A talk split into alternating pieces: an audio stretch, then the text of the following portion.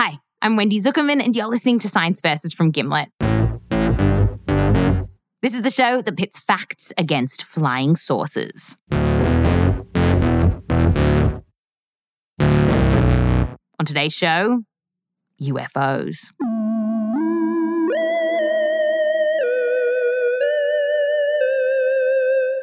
And you might think this idea of aliens visiting Earth or UFOs is kind of ridiculous. Perhaps the stuff of people in tinfoil hats or conspiracy theorists.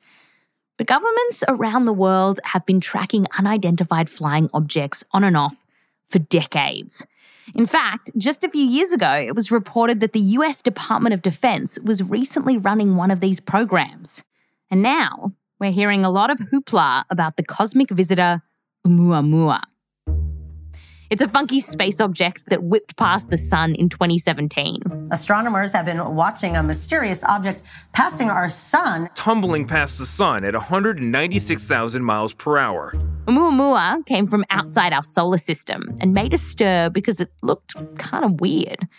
NASA said it was unlike any asteroid or comet we'd seen in our solar system before the first observed object to come from outside of our solar system. Then, just this year, a Harvard boffin wrote a book about it, saying this might be an alien probe. Sent intentionally to Earth vicinity by an alien civilization. It got a ton of attention, but very quickly, scientists jumped on board and said, all signs here suggest it's just a lifeless space rock. With all this hot and bother over Oumuamua, though, we thought it was the perfect time to revisit our episode from a few years ago, where we got to the bottom of two classic questions. One, could aliens actually exist? And two, is there any chance they've visited Earth already? When it comes to UFOs and aliens, there are a lot of believers. But then there's science. Science versus UFOs is coming up just after the break.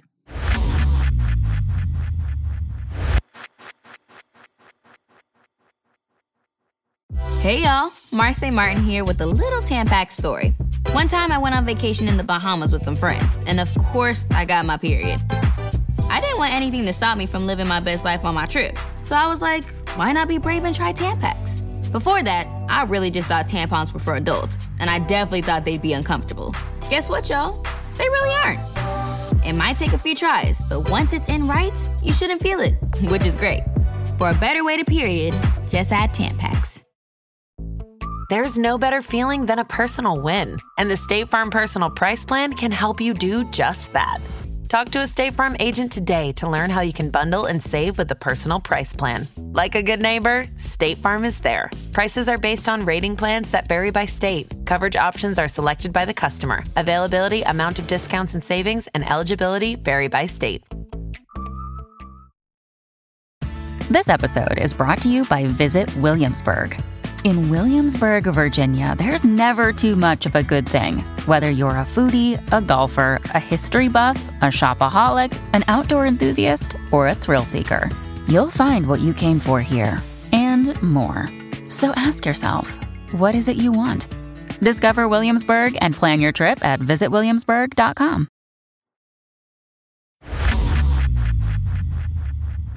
Okay, so powerful governments have been keeping tabs on UFOs for decades.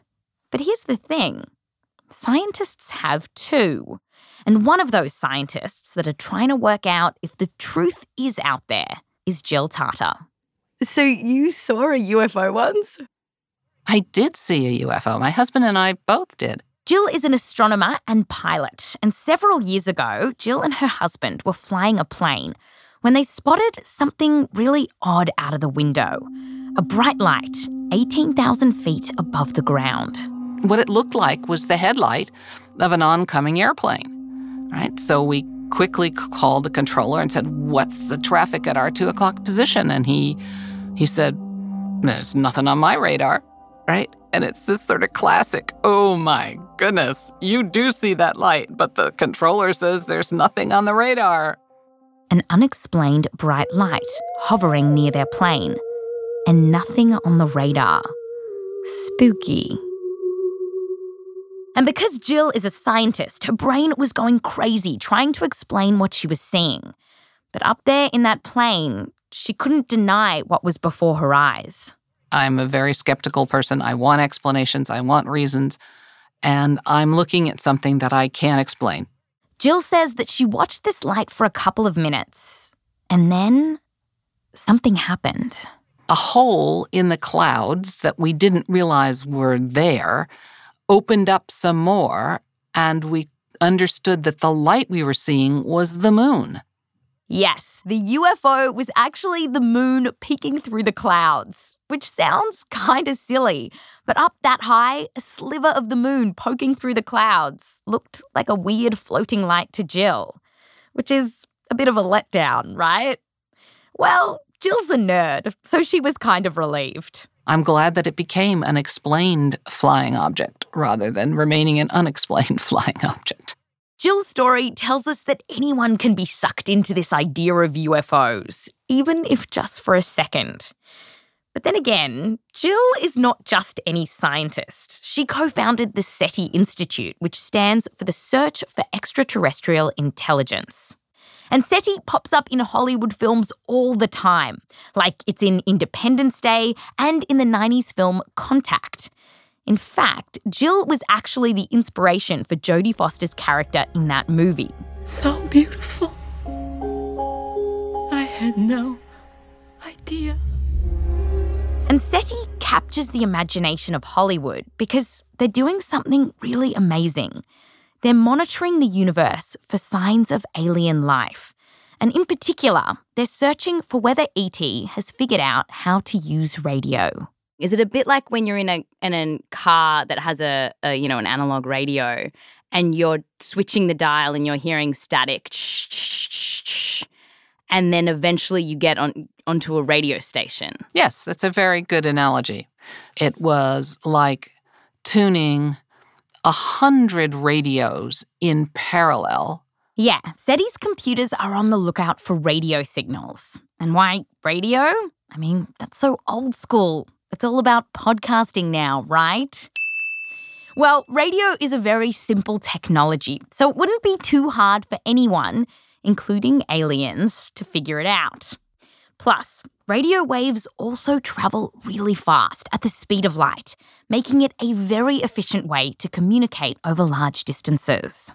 We have equipment that looks at billions of radio channels. The problem is that these radio waves are all around us. The sun, the stars, and the planets, they all emit them.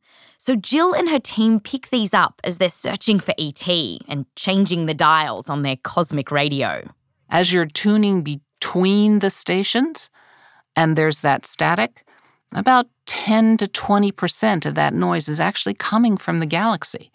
It's cosmic radio emission. How do you know what's ET and what's Uranus? Well, different things emit different kinds of radio signals, and stuff that isn't natural, like a radio transmitter, emits this very particular kind of signal. It's called a narrowband radio signal. And that's what the SETI computers are looking for. Because they reckon that these narrowband radio signals coming from far away would have to be created by an alien species.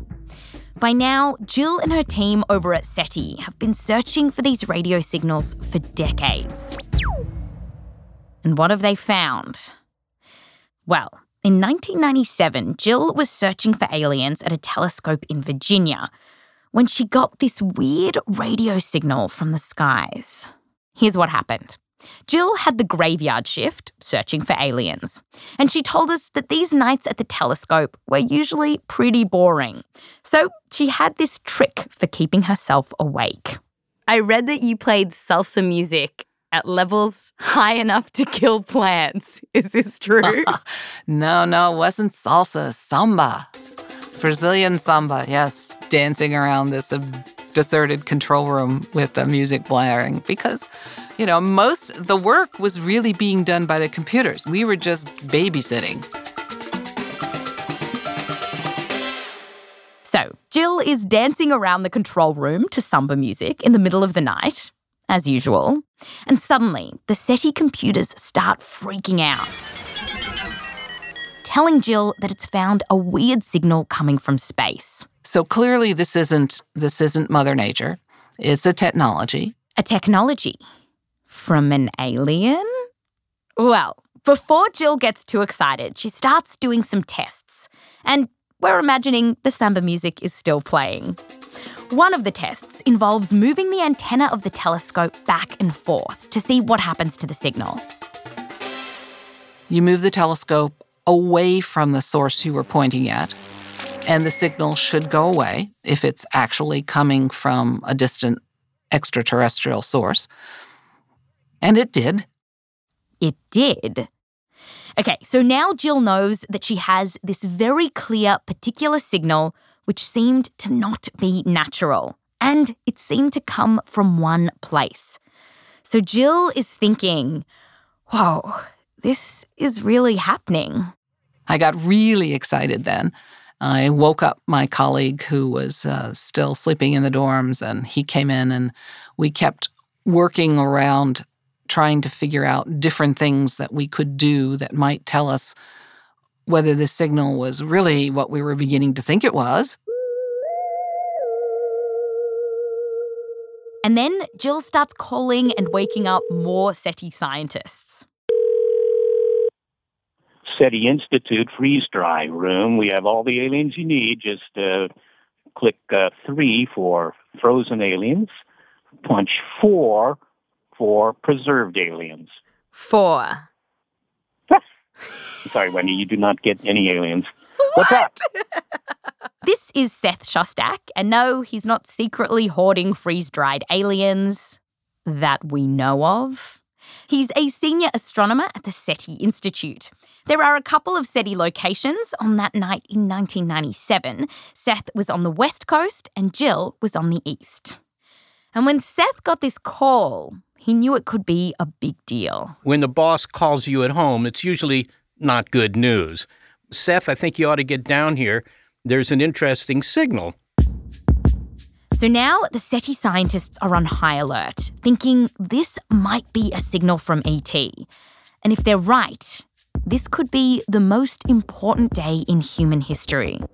This was their contact movie moment for real. I was very nervous. I, I couldn't sit down. I didn't sit down. I never sat in a chair that whole evening. And so, for a full day and night, the SETI scientists on both sides of the country are now frantically trying to figure out what this signal is.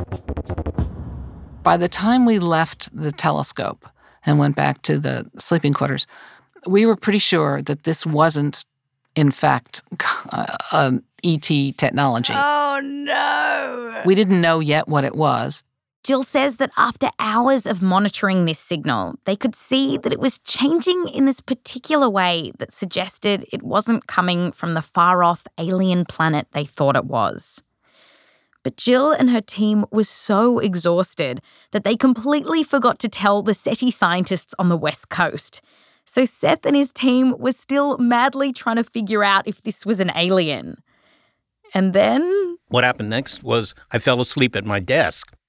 And to Seth, this is kind of funny when he thinks about all the conspiracies that people have about what would really happen if scientists discovered an alien signal. If you ask the public what they think would happen, the government would shut us down and take over everything and, you know, whatever.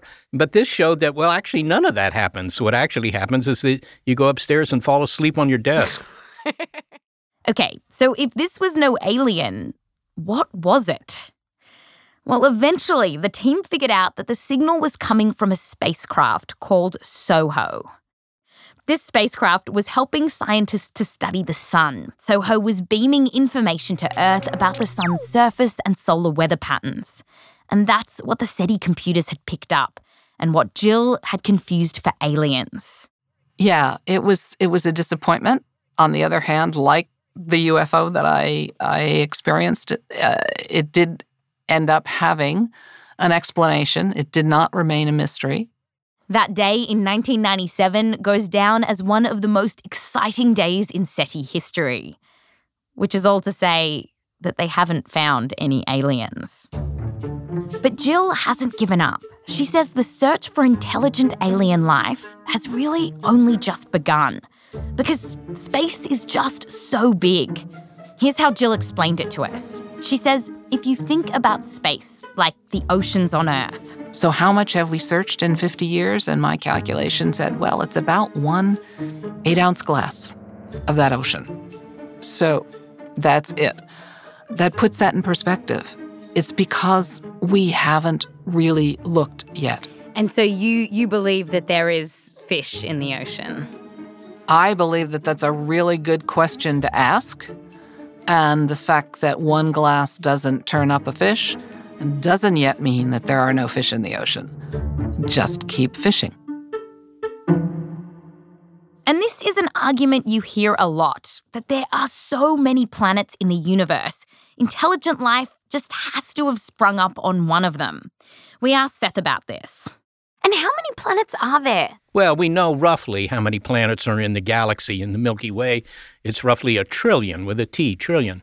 And uh, we can see two trillion other galaxies. So, you know, uh, the two trillion times a trillion is uh, two trillion trillion. It's a lot of trillions. yeah, that's a big number. I mean, really, that's, you know, usually it's uh, compared to the number of grains of dry sand on all the beaches of the Earth. It's bigger than that. Okay, so all those trillions, that's a bit of a back of the envelope calculation, probably on the high side. But still, everyone who studies this agrees that there is a kangaroo pouch full of planets out there. Which is all to say that there's a lot. And even when you limit it to planets that we think could be the right size as well as the right temperature to host life, planets in the so called Goldilocks zone, where it's not too hot and it's not too cold, but it's just right. Well, there are still billions and billions of these planets out there. And it's these estimates that have Seth really excited. He just can't believe that Earth is that unique. If life, intelligent life, brewed up here, surely it would crop up elsewhere. I would be surprised if there was something very special about Earth. Increasingly, scientists are agreeing that there is probably life out there, somewhere in the universe. Where it gets contentious is whether that life is pond scum or intelligent enough to build a radio transmitter. Another point of contention these aliens might have built their radio at a totally different time to us, like maybe thousands of years ago, and now they're dead and gone. Still, Seth is optimistic about one thing. He says we might not have to wait too much longer to settle some of these arguments. Because Seth says the tech is getting so good that we're no longer dipping a cup of water into the ocean. We're starting to pull out buckets. If this experiment's going to work, it's going to it's going to work in the first half of this century. You spend so much time thinking about it, so it's not so exciting. But I really, I really thought that this was not something that could happen in my lifetime. Well, just be careful when you cross the street, uh, so that you know your lifetime is long enough to see this happen. Right? Okay, so other scientists we spoke to thought that this timeline might be a bit optimistic. But still, if it's not crazy that there are other planets that could host intelligent life, and that we might even find that life in the next few decades, what about this idea that aliens have already visited Earth? How crazy is that? After the break, we're tackling one of the biggest UFO conspiracies Roswell. And we've got answers.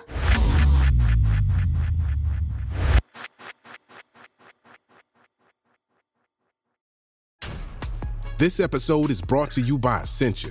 A better you starts with better hydration. Essentia is on a mission to inspire people to do what matters most. Their proprietary ionization process transforms water from any source into ionized alkaline water, providing water that's 99.9% pure with a pH of 9.5 or higher. Essentia overachieving H2O, the number one ionized alkaline water. Shop now. If you went on a road trip and you didn't stop for a Big Mac or drop a crispy fry between the car seats or use your McDonald's bag as a placemat, then that wasn't a road trip. It was just a really long drive. Ba-da-ba-ba-ba. At participating McDonald's. Life is full of what ifs, some awesome, like what if AI could fold your laundry? And some, well, less awesome, like what if you have unexpected medical costs? United Healthcare can help get you covered with Health Protector Guard fixed indemnity insurance plans. They supplement your primary plan to help you manage out of pocket costs. No deductibles, no enrollment periods, and especially no more what ifs. Visit uh1.com to find the Health Protector Guard plan for you.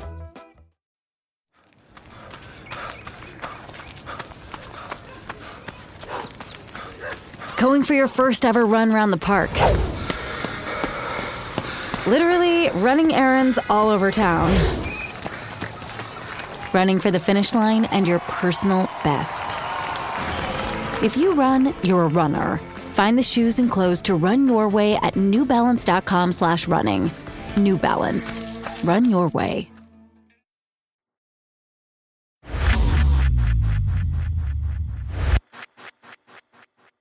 Welcome back. So, we've just found out that it's not bonkers to believe that intelligent aliens are out there, somewhere in the universe. But could they be right here? Could aliens have visited our home planet? This might have been something that a lot of us were wondering when it became public knowledge that the US Department of Defense had a secret UFO program. And this made headlines around the world. To maybe our favorite story of the day what looks to be a case of real life X Files. the existence of a secret government program to investigate UFO sightings. My personal belief is that uh, there is very compelling evidence that we, uh, we may not be alone, whatever that means.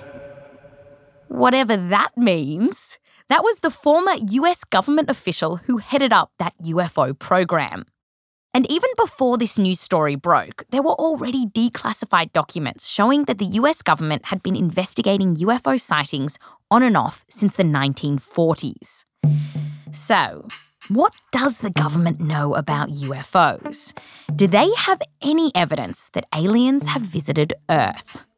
We asked David Clarke, an investigative journalist and researcher at Sheffield Hallam University in the UK. And he's been trolling governments for decades to find out what they know about UFOs, writing his first letter to the UK Ministry of Defence when he was a teenager. My mum said, "Oh, you've got a letter from the government," and I remember sort of tearing open the uh, the, le- the envelope and finding this quite polite letter saying, "Thank you for your letter." But there's no good evidence that we've been visited by aliens. Still, that didn't throw David off the UFO trail. He's kept at it, and in particular, keeping a close eye on revelations about one of the most infamous UFO conspiracies of all time Roswell. Roswell is a touchstone for UFO believers. They say that alien spacecraft crashed in the desert of New Mexico and the government covered it up. And now there are thousands of Roswell truthers all over the world, and even a museum dedicated to the cover up. So, what really happened? Let's set the scene. It's 1947. A rancher in remote New Mexico comes across this weird wreckage covered in what appears to be curious symbols. David told us, so the story goes, that the rancher picks up the wreckage. Puts it on his truck, takes it back to his ranch, shows it his family. They try and bend it, um, try and burn it. It won't burn. It's it's it, they flex it and it returns to its original shape. It's weird. A couple of weeks later, the rancher goes into town and reports the strange debris to the sheriff. He pretty much says, Guess what I found? What do you think this is then? The local sheriff doesn't know. So then he contacts the Air Force, and eventually they put out a press release, pretty much saying, Nothing to worry about, kids. This is nothing odd. It's just a weather balloon tracking winds high up in the sky. Big letdown. Oh, it's not a flying saucer after all. It's a weather balloon. But of course, that's what they'd want you to think. So, what really happened? Well, the funny thing is that Roswell actually was part of a secret government program. So, there was a government cover up, Yes. just not with aliens. Yes. So, David told us that they weren't tracking aliens, they were tracking the Soviets. Remember, this is the late 1940s. The Cold War was just starting, and the Americans were worried about the Soviets building an atomic bomb. So, the American military has this kind of crazy idea to use large 70 foot balloons loaded with different kinds of equipment to try to detect if the Ruskies were exploding nuclear bombs. And they did a bunch of tests releasing all these balloons around the United States to see if their idea might work. But they were trying to keep this hush hush. Secrecy was endemic, it was part of the Cold War mindset. The problem was that, according to a declassified government report, these giant balloons were unsteerable and they often went rogue. Like one balloon landed on top of a Brooklyn tavern, and another, they said, in Roswell, New Mexico, where that rancher would find it. Here's David. Turns out, years later, it emerged that what he'd actually seen was one of these giant balloons and here's a pretty funny thing. The US government actually knew that the public was confusing these weird looking balloons for UFOs, and they kept an eye on UFO sightings, hoping to find out where their blasted, unsteerable balloons had got to. Our senior producer, Kaitlyn Sawrey, asked David about this. So, from a government perspective, the alien conspiracy was actually working in their favour because they could keep track of these balloons. Yes. Wow what a good way of, of putting the Russians off the scent by encouraging these stories about flying saucers. So, yes, Roswell was a government cover up, but not nearly as fun as the one UFO truthers would have us believe. Okay, so there's an alternative explanation for Roswell, but that's just one UFO file. David has looked through literally thousands of reports of UFO sightings from the UK government. I would say probably 60 to 80,000 pages. 60 to 80,000 pages of UFO reports. Yeah, must be something like that. I mean, don't forget, not I didn't do this in one afternoon. This is um, over 20 years. 20 years of trawling through the public stories of weird sightings and odd experiences. And what did he find? Any real UFOs? Well, about 90% of the things that people reported ended up being identified. And it turns out that people confuse all kinds of things for UFOs, including the lights from a Tina Turner concert and even Richard Branson's blimp. But more often, David says that these now identified objects have a fairly mundane explanation. Balloons, aircraft, even things like birds flying in unusual formations, um, unusual weather conditions, ball lightning, and also you have people who deliberately make up their stories, hoaxes. They're, they're a huge part of the uh, of the phenomenon. And David told us that planets and stars also get confused for UFOs. In particular, the planet Venus. Venus is often low and bright in our sky, and when you view it through the lens of our atmosphere, it can distort, looking a bit like it's moving about. But not everything can be explained by Venus and Tina Turner concerts. 90% of these objects were identified, but that still leaves a cheeky 10% of these sightings that have no explanation at all. So, what's that got to do with it? Got to do with it? Well, 10%. That's not nothing. I mean, could some of them, like even just one of them, be intelligent life visiting Earth? Does David believe? People have extraordinary experiences. There's absolutely no doubt about it, and we can't explain all of them. David's like, just because we don't know everything, it doesn't mean it's an alien. I challenge anyone to sit down, do the same thing that I did, go through every single one of those pages, and come out at the end thinking, yes, we're being visited by aliens. But still, the unexplainable does leave the alien spacecraft door ajar, even if it's just squeaking open. So, how hard would it be for an alien spacecraft to visit Earth? Like, we have this vision that they would just press a button from their alien spaceship and kablam, they'd be here. But seriously, how would they get here? How would aliens reach us at all? Like, how hard would it be for them to travel from their homeland to ours? To get our heads around that, we need to consider where aliens would be coming from in the universe. We asked Jill Tarter, aka Jodie Foster, about this. Well, they they could be as close as the nearest star, which is 4 light years. Jill says the closest planet that we think might host alien life is Proxima b. It's in that sweet ass Goldilocks zone and it orbits a star that's roughly 4.3 light years away. How long does it take to get 4.3 light years away? If you're a rocket with our fuel, tens of thousands of years. Duh. Right? We're slow. We're slow compared to the speed of light. We actually did the calculations, and for an alien ship to come from Proxima b to Earth using our rocket fuel, it would take more than 100,000 years. Plus, a study came out suggesting that this planet, Proxima b, might not have an atmosphere, which would make it hostile to life, at least life like us. So it looks like we might have to go even further out for intelligent alien life. How much further out? Seth at SETI has thought about this question long and hard. My calculation, which was based on what I thought were fairly conservative assumptions about all this, suggests that the nearest other aliens might be 500 to 1,000 light years away. That would mean it would take well over 10 million years to get there on rocket fuel. Yeah, let me let me do, let me just do that calculation. No, yeah, no, yeah, that's about right. Yeah. These are some rough estimates, but the point is the aliens live very, very far away, if they live anywhere at all, and we have no idea how they would get to us.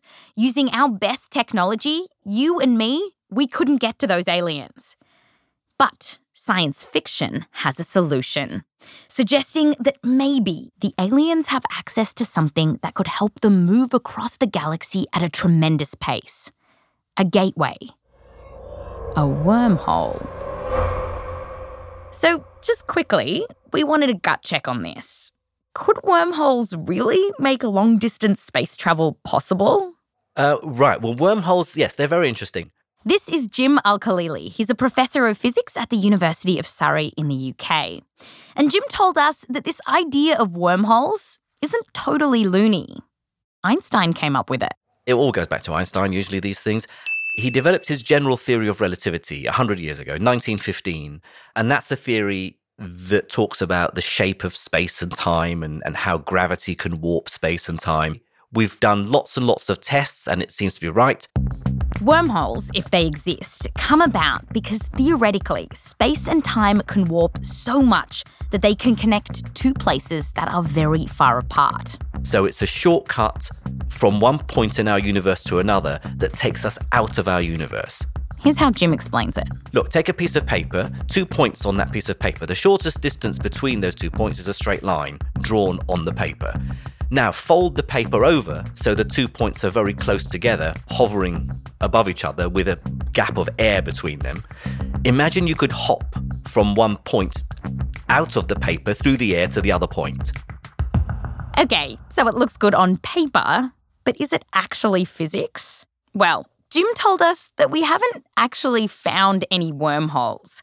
They live in the land of theory. That's what we hang on to. The hope that if Einstein's theory is right and it predicts everything else that we've checked out, maybe wormholes are right as well. Now, some scientists, including Jim, think that wormholes are so unstable that it would be impossible to actually travel through them. But Jim did say that, at least in theory, perhaps some advanced alien could build a particular kind of wormhole that they could then travel through to get to us. So it's sounds nonsense, but you know, that's it's fun because I haven't broken any laws of physics in saying any of this. Physics. It sure is fun. Okay, so So we haven't found alien life yet. We don't have any good evidence that they've found us, and we don't even know how they would reach us.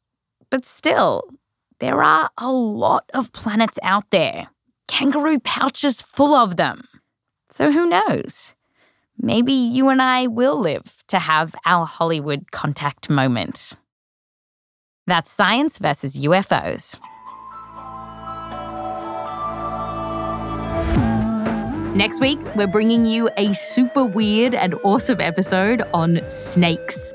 We'll learn about the incredibly odd and old timey way that we make antivenom and hear just how hectic it can be when someone gets bitten. And and even if it's really bad, there was a taipan bite in Australia where a guy was it seemed like he was sweating blood from his back. I remember thinking there's no way I'd make it out of there. I thought I was a dead man. This episode was originally produced by Kaitlyn Sawrey, me, Wendy Zukerman, and Rose Rimler, with help from Shruti Ravindran and Meryl Horn. Nick DelRose helped produce the updated version. Fact checking by Michelle Harris, Meryl Horn, and Nick DelRose. Music by Bobby Lord and Emma Munger, mixed by Emma Munger and Bumi Hidaka.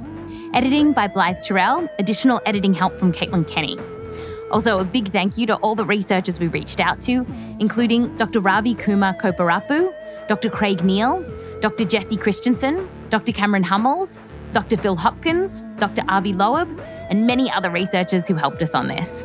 I'm Wendy Zukerman. Back to you next time.